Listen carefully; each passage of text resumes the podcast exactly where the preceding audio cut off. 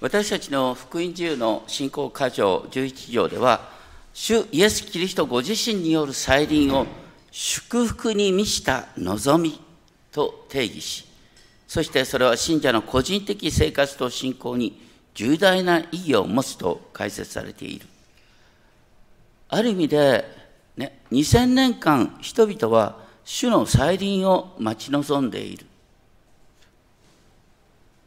2000年間ずっと来ないんだからこれからもどうなんだろうなんてふと思うかもしれません。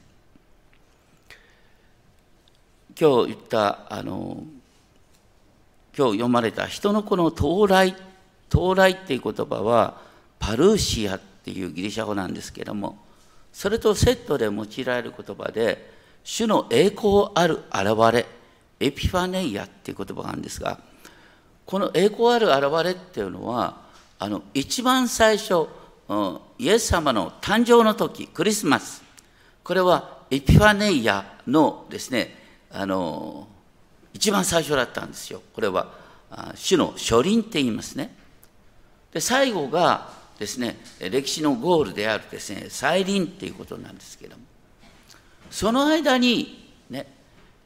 主は私たち一人一人の心の中に現れてくださった結果として今私たちはここにいるんだ。ですからあの全てをなんか全部終わりの再臨に持っていくんじゃなくて本当にあの主はいろんな形で歴史を現れてくださるんだよっていうことを今日全体を通して覚えていただきたいと思います。マタイの福音書24章の36節。ただしその日その時がいつなのかを誰も知らない。と書いてある。その日その時がいつなのかはっていうのは何に対する答えかというと24章の2節であのまたエルサレム神殿の図がここに映るでしょうか、ね、エルサレム神殿もう本当に南北が450メートル450メートルですよ。で東西が300メートル壮大なこうシオンの山にそういうま、地を平らにしてですね壮大な神殿を作ったんだけど弟子たちが感心して見てる時にイエス様がですねこれ全部跡形もなく崩れるんだと言ってイエス様おっしゃってから40年後に本当に跡形もなく神殿が崩れたわけですよ。イエス様はその話をした。で、弟子たちは、そんなことが起こるのはいつですか？って聞いたの、3節いつですか？って普通だったらすぐ答えてくれればいいのにさあのなんか気を持たすようにね「いや窓足がいろいろと出てくるんだよ」っつってね、あの話してって。でなかなか結論が見えない。結論が見えたと思ったら36節でイエスは何と言ったかって私も分からないんだって言った最初から分からないって言えばいいだろうと思うんです不思議なイエス様の話し方をするんですね。でもねとにかくそのイエス様が話してるのは2つなんです。エルサレム神殿の滅亡のこととそれとねあの35節にあると天地は消え去るってまさにこれは歴史の終わりの時なんですね。エルサレム神殿の滅亡と歴史の終わりはだけどそれは全然違う。だってエルサレム神殿の滅亡なんて私たちが見たらそんなほとんど誰も知らない遠い昔の話だ。で、えー、この世の終わりってのはなんかいつ来るかなんていうことそれがその日という単数形で表現されてるんだだからその日ってのはいろんな意味を持ってる。これは旧約聖書から見るとねその私たち読み方がある程度分かってくるんですけれども旧約聖書で繰り返し「主の日」また「ヤーウェの日」っていう言葉が繰り返される。一番最初のに出てくる旧約聖書で最も古い主の日の啓示は何かというとアモス書なんですね。アモスっていうのはあの北王国イスラエルがもう繁栄を極めていた時に北王国イスラエルが滅亡するって告げた預言者なんです。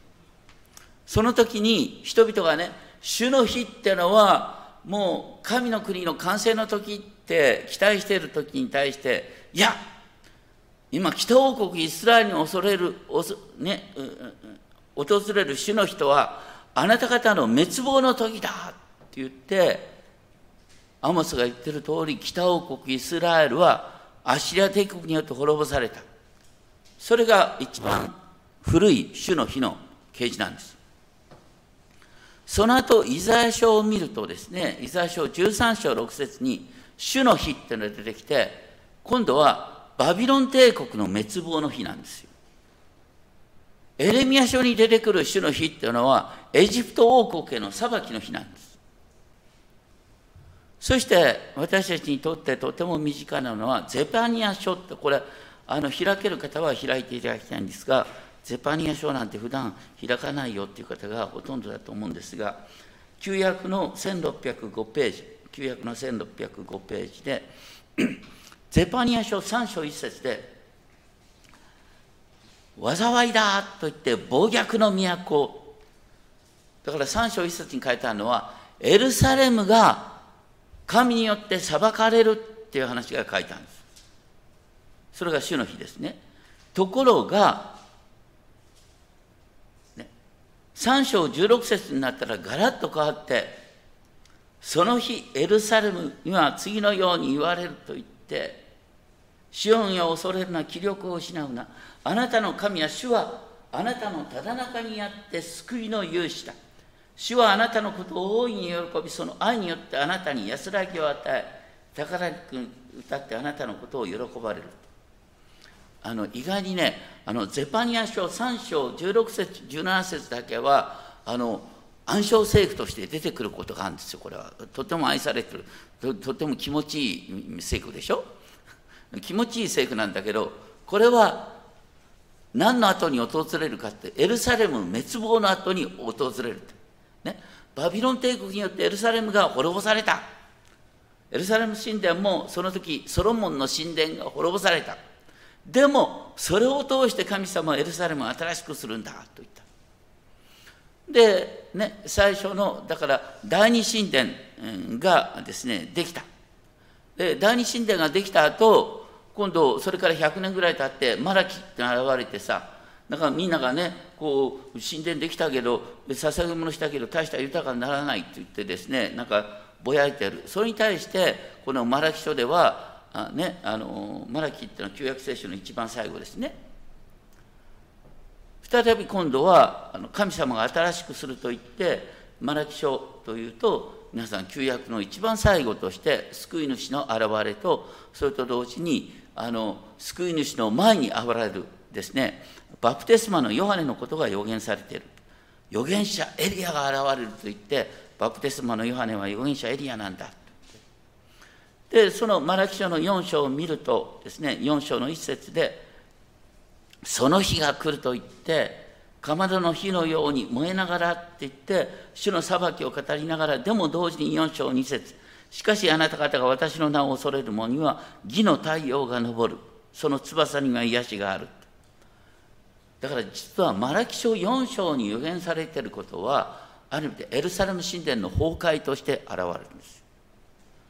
イエス様が現れる時にねあのバプテスマのヨハネはあのマラキ書の流れの中で何と言ったかっていうと救い主の現れはねイスラエルにとって裁きの時であるとともに救いの時だって言ったんです。だからねあのいつも旧約の流れからすると主の日だとかその日だとか、ね、主の現れの日っていうのはいつも裁きと救いがセットに出てくる日なんだっていうことを本当にあのよく覚えておいていただきたいと思います。面白いのはねイエス様はそれについて語りながらマタイの24章のところでねその日その時がいつなのか誰も知りませんと言って天の見つかりが知らないばかりかね子も知りませんと言ったんです子も知りません。だってイエス様は今エルサレム神殿の崩壊の予言してんのにいつか知らないの？ある意味でイエス様は、ね、父なる神との永遠の交わりがあるから教えてって言ったら父なる神に教えてもらえるんだよ。だからここであえてイエス様おっしゃってるの。私でさえそれは知ろうとしないんだ。だからイエス様でさえ知ろうとしないんですよ。だからね結構あの正統派に属する教会の中でもやたら再臨の日についてですねこういろいろと予言だとかですねあのみんなの興味をそそるような話をする教会があるんだよ。ちょっと気をつけた方がいいね。彼らはイエス様以上のことを知ろうとしてるんです。イエス様知らないっていうことを知ろうとするってのはこれはありえない話なんだ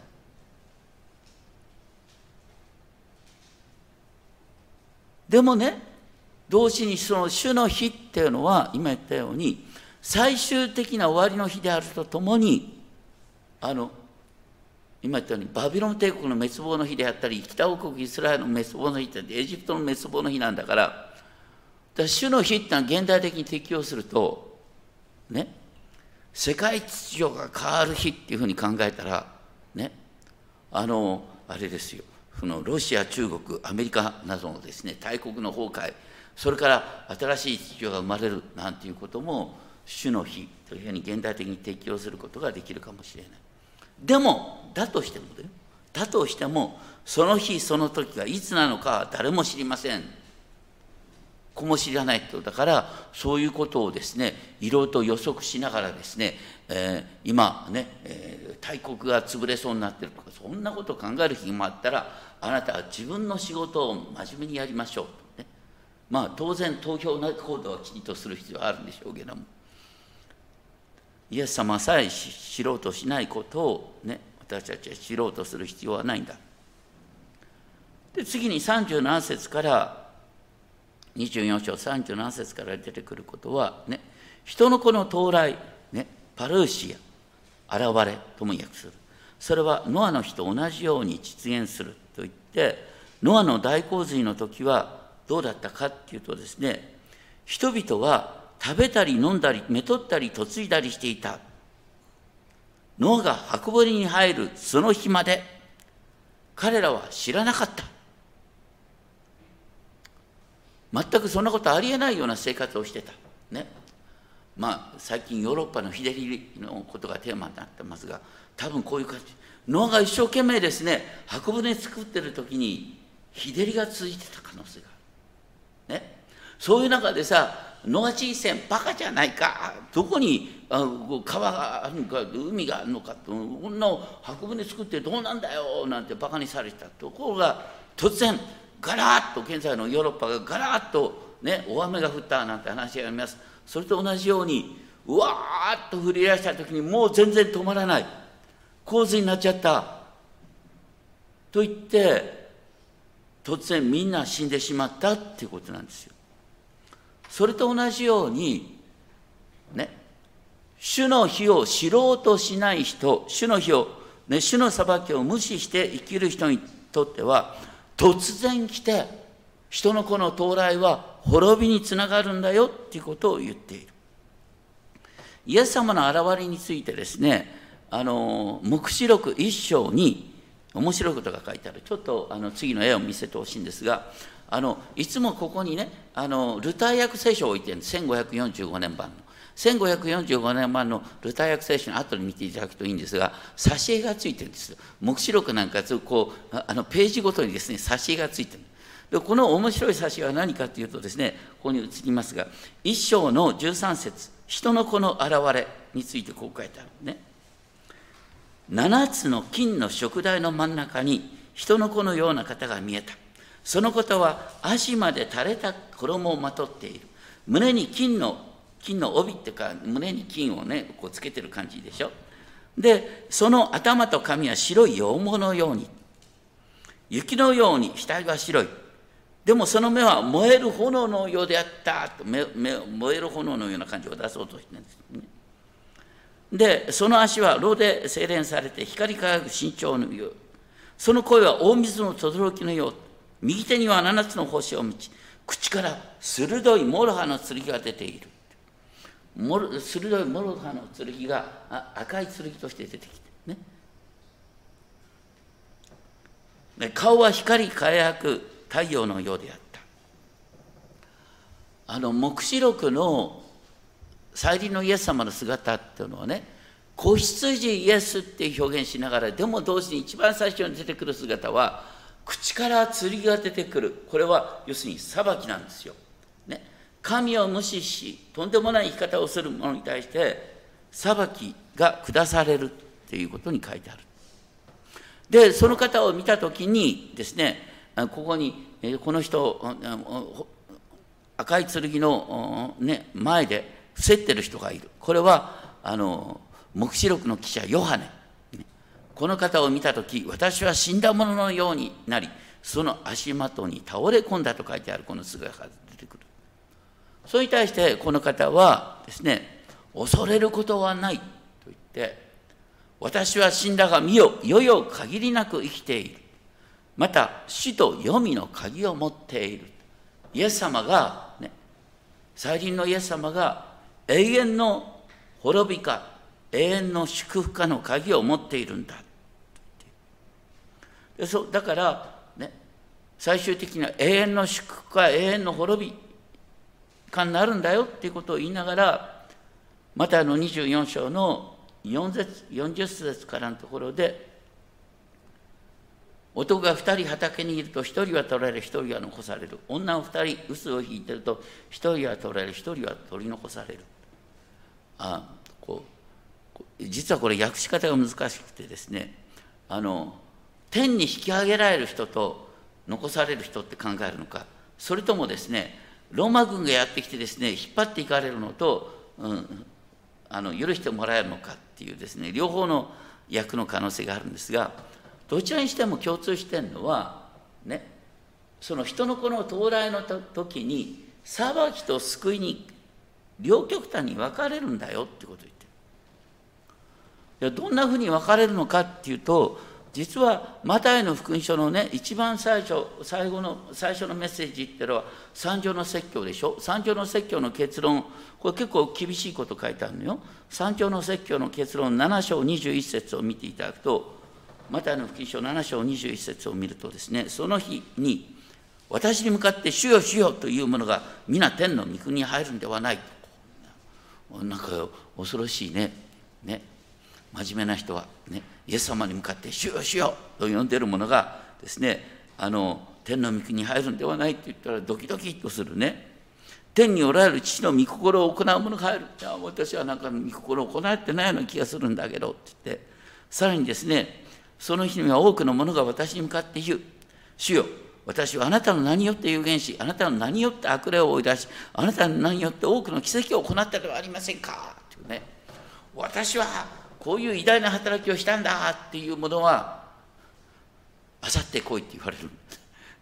神のために偉大な働きをしたものなんて用なしだって言うんですね。私はお前たちを全く知らない。法を行う者よ。誰が救われるんだと思っちゃうんだけど実はそんなふうに考える必要はないんですね。ここで言ってることの中心は何かっていうとその時に問われるのは日々の行いなんだ、ね、なんかかっこいい生きたことをしたとかこういう偉大な働きをしたってんじゃなくて日々のあなたの生活の仕方が主の到来の日に裁きの基準になるんだよっていうことを言ってる。イエス様この後でもね最も小さいものの一人にしたのは私にしたんだと言って最も小さいものの一人に尽くした人を、ね、永遠の祝福に最も小さいものを無視したものを永遠の滅びにっていう話にイエスは持ってきます。だから私たちは目を覚まし続けるんだけど主の到来の日に向けて目を覚ましてでもここで不思議なのは、ね、24章42節目を覚ましてたって あの突然来たら誰も対処できないっていう話を言ってる。あなたは知らない。で43節で言ってることはね。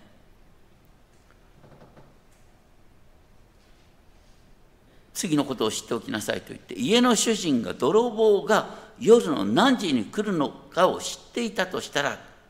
普段ね泥棒なんか家の主人が知ってる時に襲いはしないんだよ。大抵ねだからあの本当に知ってたとしたら目を覚ましているでしょう。でも実際にはねいつもいつも泥棒が来るか分かんないなんてあの目を覚まし続けてる主人なんか誰もいない。だからそれを今度言い換える。いつも準備してるっていうことに変えてそれゆえあなた方も用心していなさい。人の子は思いがけない時に来るのですって言ってここだけ見るとなんかね不安に駆られちゃうんですね。用心していなさいとこう私十分に用心してるかなでイエス様のこの言葉をあのね、えー、パウロさんは分かりやすく解釈していくそれがさっき黙想の中で読んだあのテサロニケ第一の手紙5章の2節からです。新約の412ページ、テサロニケ第一の手紙5章の2節から。ここでパウロは言ってる。主の日は盗人が夜やってくるように来ることをあなた方はよく知っている。人々が平和で安全だと言ってるとき、突然の破滅が彼らを襲う。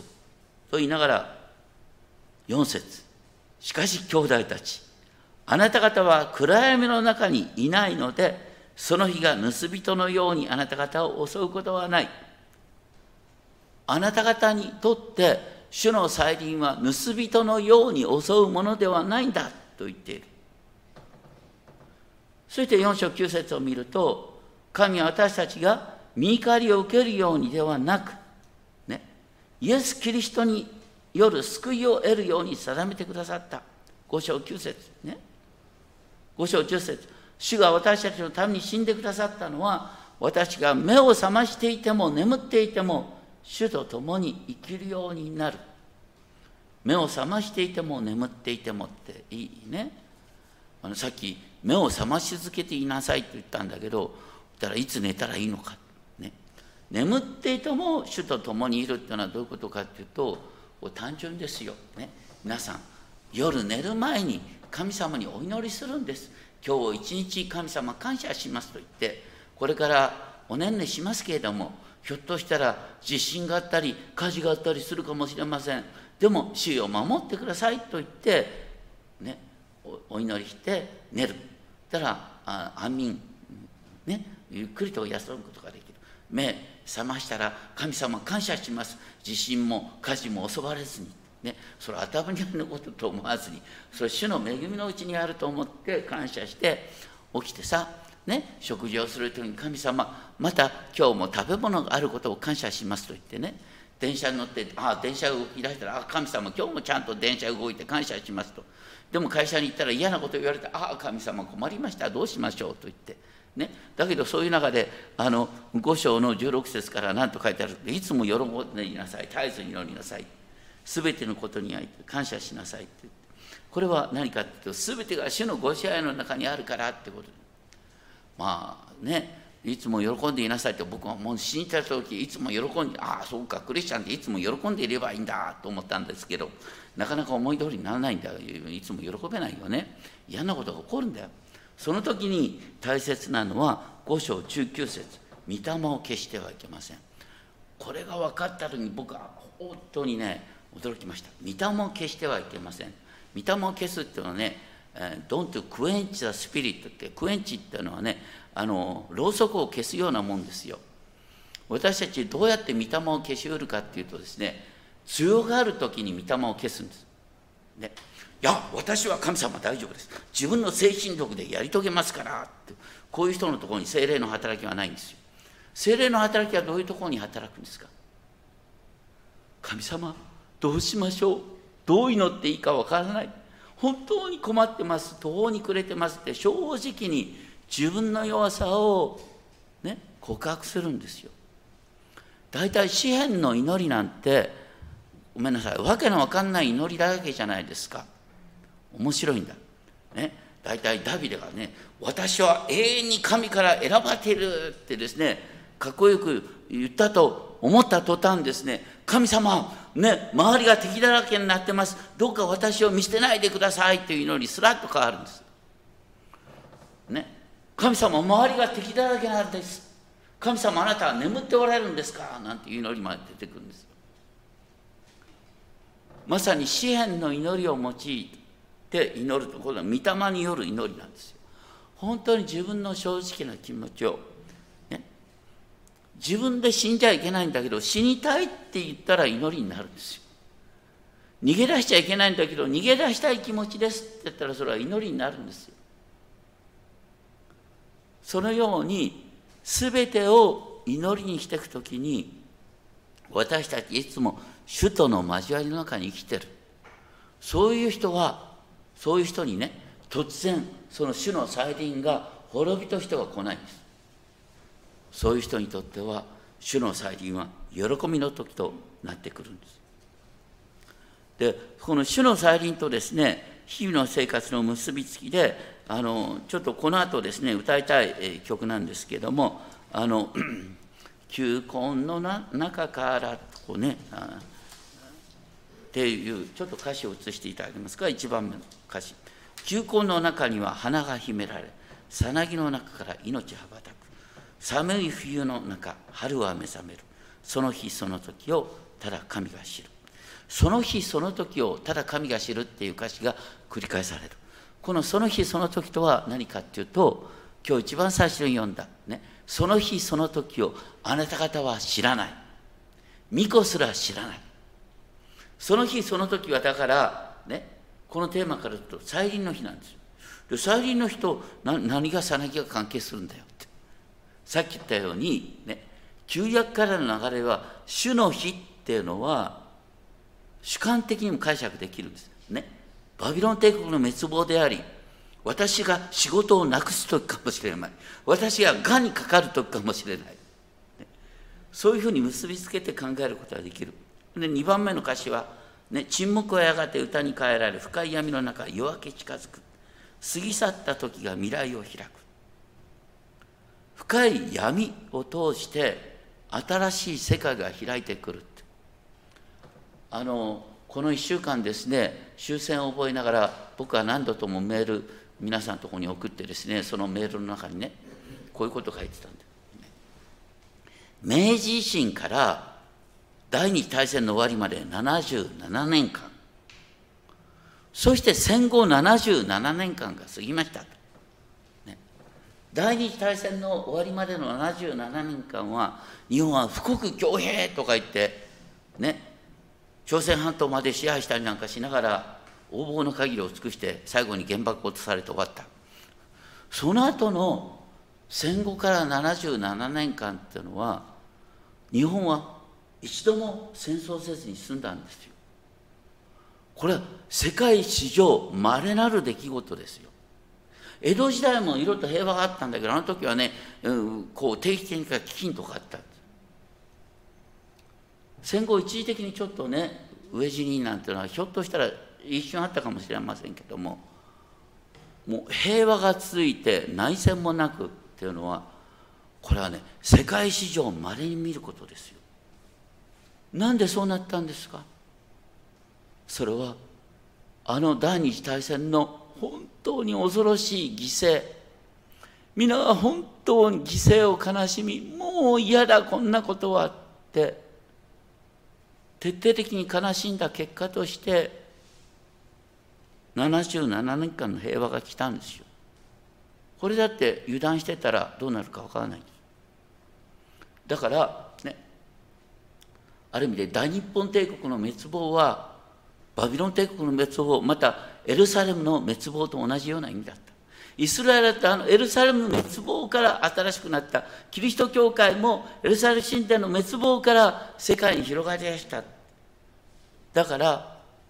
人々にとって滅亡世の終わりってのは実は主にとって救いの日になりうるんだよっていうことなんですそれが3番目の歌詞で「命の終わりは命の始め恐れは信仰に死は復活に